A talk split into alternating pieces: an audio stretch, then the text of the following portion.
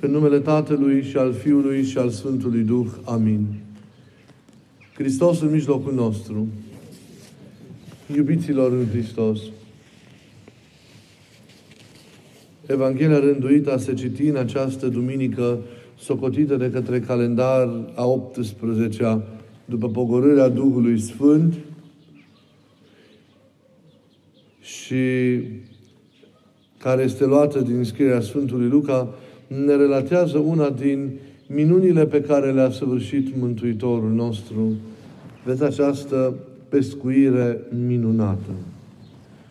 În relatarea iubiților a Sfântului Luca, pescuitul miraculos are loc în timpul zilei.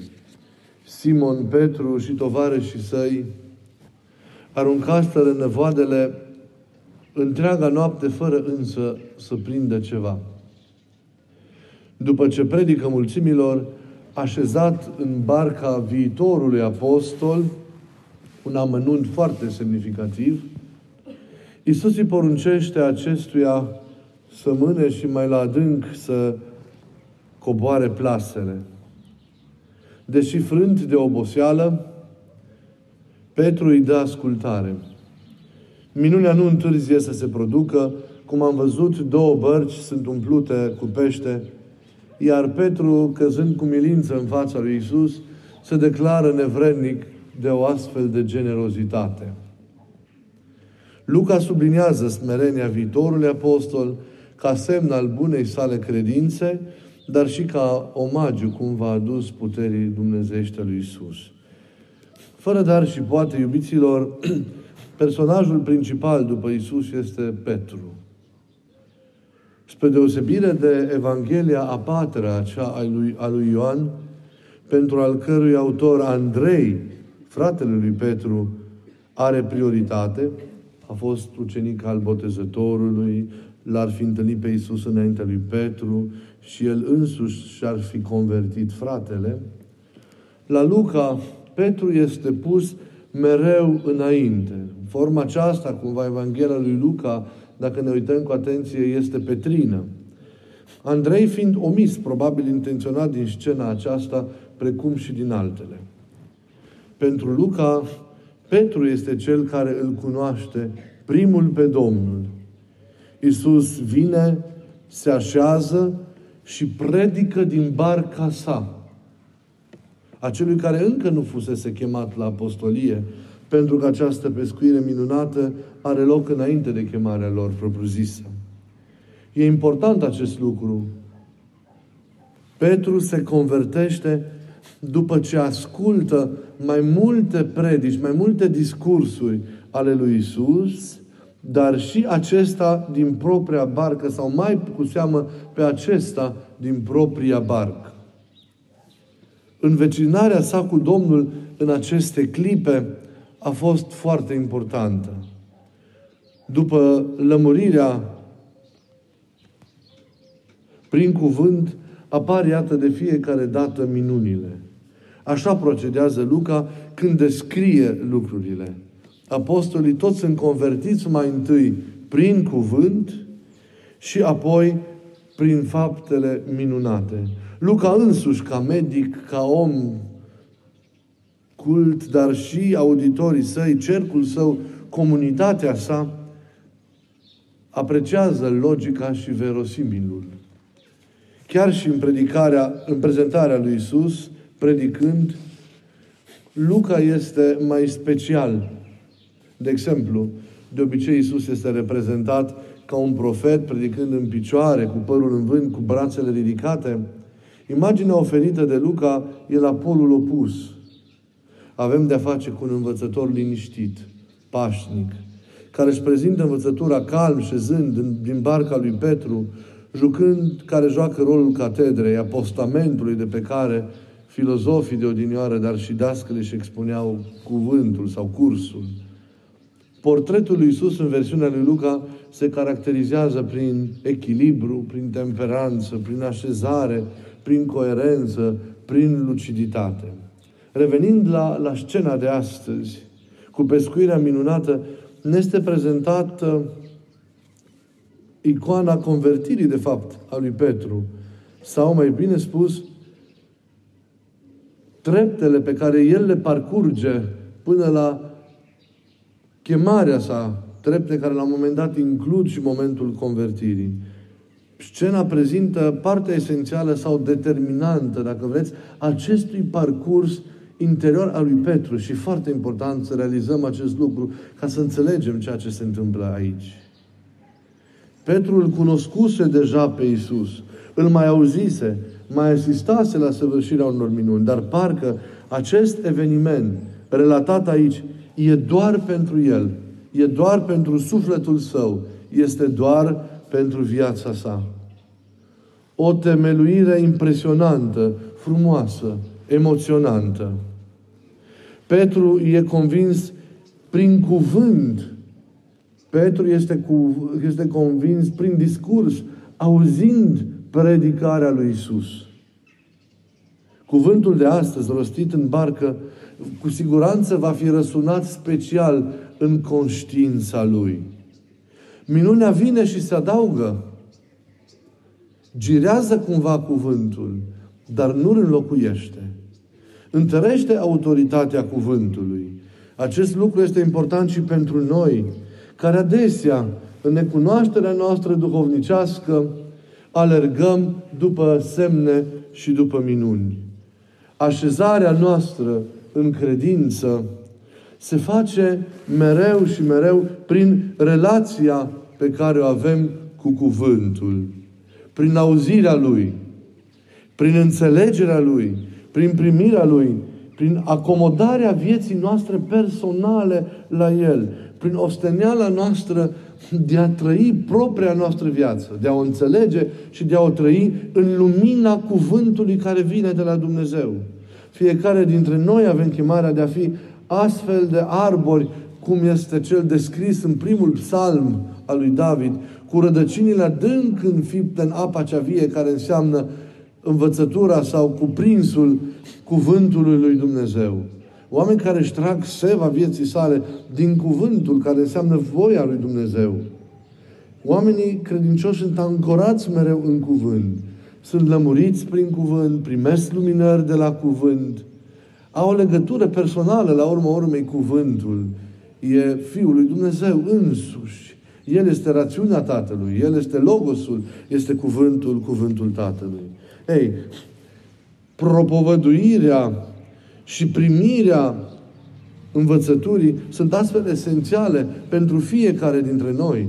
Noi devenim credincioși.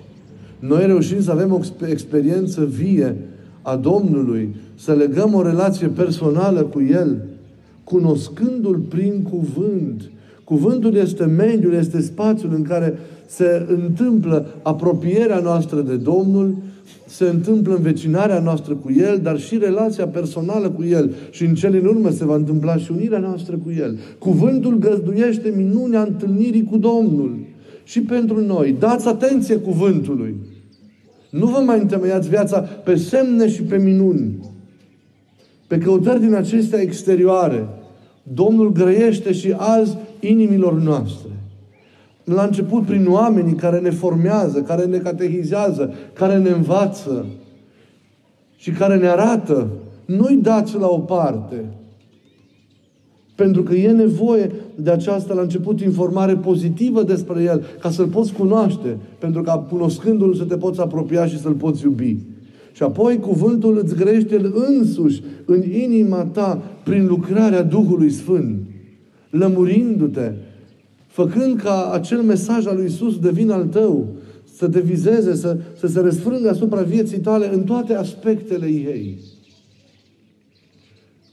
Fondați-vă credința prin cuvântul lui. Fundamentați-o pe cuvânt.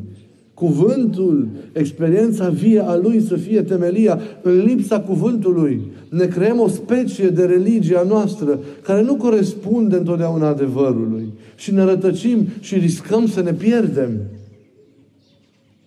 Dați importanță cuvântului. Această experiență pe care o avem Pavel ne spune, credința vine din auzire, da? din primirea cuvântului, care din minte apoi coboară în inimă și devine, cum ziceam, experiență vie. Ei, propovăduirea și primirea cuvântului formează fundamentul, repet, baza devenirii noastre duhovnicești. De aici plecăm. Nimeni și nimic nu poate înlocui experiența vie a cuvântului viu. Minunile, dacă apar, pentru că și ele, care sunt adevărate, au validitatea lor în procesul credinței, importanța lor, ele întăresc credința dobândită, atrag atenția la ea, trimit mereu la ea, dar nu o temeluiesc. Chiar dacă tu vii la credință prin impactul pe care vreo minune petrecută din mila lui Dumnezeu a l-a, a, l-a trimis asupra ta, tu vei avea nevoie în următorul pas de apropierea de Hristos care se face în primul rând prin cuvânt. Pentru a auzi învățătura, pentru a primi mesajul, pentru a-i cunoaște persoana și care experiența apoi devenind vie te face să ai o relație personală cu El. Să-L primești în inima ta și să crești la urma urmei, transformându-ți viața tu în El. Dar minunea nu înlocuiește creșterea aceasta prin cuvânt. Să cunoaștem așadar cuvântul și să-l așezăm la baza revenirii noastre. În vechime, să știți cei care se pregăteau, adulți fiind, pentru că așa a fost primele secole, creștinismul crescând atunci, fiind în expansiune, să zicem așa, în lume, cei care se pregăteau pentru a botez, repet, adulți fiind, treceau printr-o perioadă de catehizare, de formare prin cuvânt, care lipsește astăzi. Noi încercăm în formele în care se poate aici în comunitatea noastră să o împlinim. Dar formarea e importantă. Ei, atunci se, produceau, se producea această formare timp de câteva luni sau chiar de câțiva ani. După care îți ofereai tu propria ta mărturie despre credință, veneai tu în fața episcopului sau celui care te boteza pentru a răspunde la întrebări, pentru a vedea dacă ai înțeles bine lucrurile, dacă trăiești în conformitate cu adevărul, experiența vieții tale în Hristos, după care se putea vorbi despre admisibilitatea ta la botez. Ei, acum lucrurile nu mai stau așa. Dar noi trebuie să așezăm cuvântul la baza experienței și a devenirii noastre. Așa s-a convertit Petru. Minunile l-au impresionat, cum ne-ar impresionat și pe noi. Dar el a stat și a primit cuvântul. Contemplați-l în barcă, stând singur cu Isus și având în față pe țări mulțimile, iar el asculta ce vorbea Domnul. Confruntarea aceasta a fost temel, cu cuvântul temelia devenirii lui. Să fie și pentru noi. Petru mai are, după pescuirea minunată, pentru că vorbim un pic despre el azi, și momentul delicat și sensibil al recunoștinței sale, care se manifestă față de Domnul într-un chip paradoxal, care ne nedumerește. Prin mărturisirea propriei sale nevrednicii. Lasă-mă, Doamne, că sunt un om păcătos. Și aici primim o lecție. Noi mereu ne socotim vrednici de a primi darurile minunate și prin aceasta pierdem smerenia și nu suntem recunoscători cu adevărat. Nu știm să fim recunoscători. Credem în virtutea egoului nedat la o parte din noi că totul ni se cuvine, că merităm totul, că totul este o recompensă a priceperii noastre, a implicării noastre, a elocinței noastre și nu vedem că dincolo de toate acestea care pot fi adevărate, tot ceea ce primim e însă un semn al milostivirii Domnului, al participării Lui la viața noastră, al implicării Lui în ea, o manifestare a iubirii sale care ar trebui să ne copleșească mereu și să ne conducă, văzându-ne realist cum suntem, la smerenie, dar și deopotrivă la recunoștință sinceră. Mântuitorul după ce se produce acest, acest dialog sau această mărturisire, mai bine zis, a lui Petru, îi spune cuvintele pe care le-ați auzit. Nu-ți fie frică, de acum înainte vei fi pescar de oameni. Dar cuvântul tradus exact din limba greacă ne deschide niște perspective extraordinare. el ar suna în felul acesta. Nu te teme,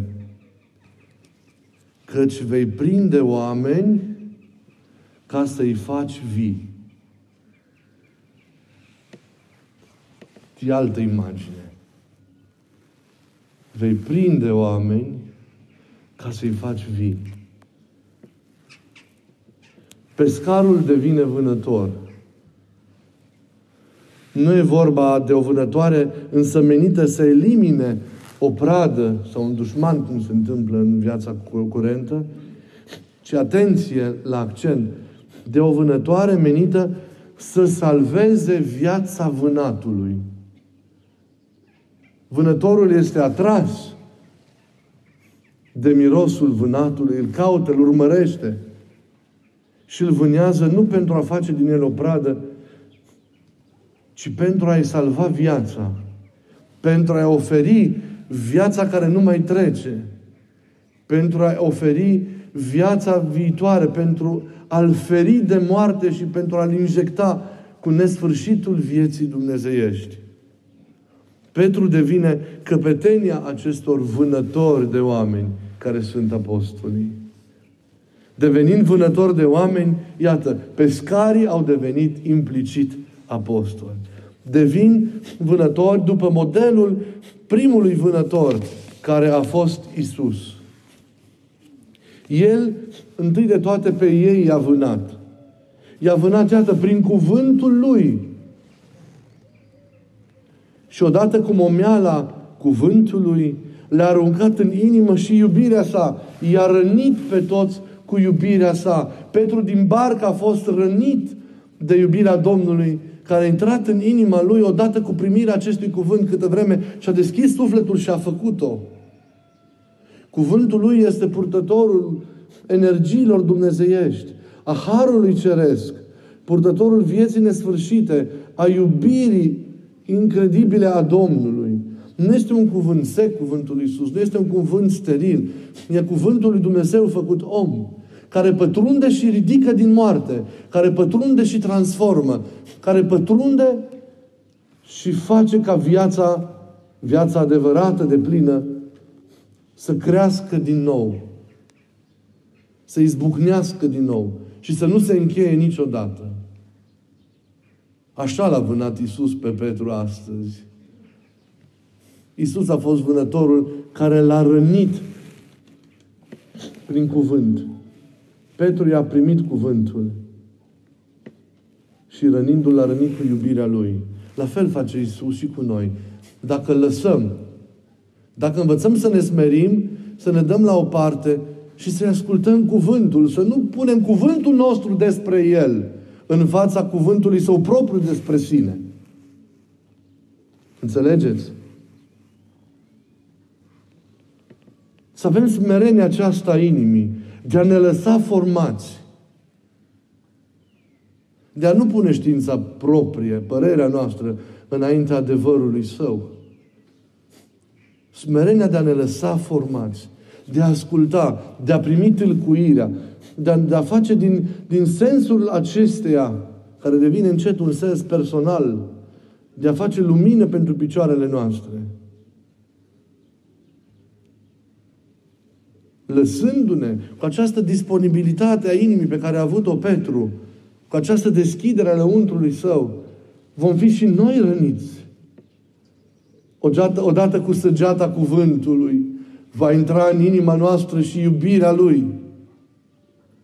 Oricând ajungi să iubești pentru prima dată, nu mai poți să uiți. Dacă o iubire omenească, nu mai poți uita. Cum crezi că vei putea uita, putea uita vreodată iubirea Domnului? Dar lasă-te rănit, lasă-te căutat, lasă-te prins, lasă-te vânat de Isus, așa cum s-a lăsat Petru. Nu minunea l-a convertit. Minunea a dat autenticitate experiențe pe care a trăit-o el lângă Isus, primindu-i cuvântul și lăsându-se rănit de iubirea Lui. A girat cumva minunea pentru, pentru lucrul acesta formidabil, dar nu a înlocuit. Lăsați-vă cunoscuți de El.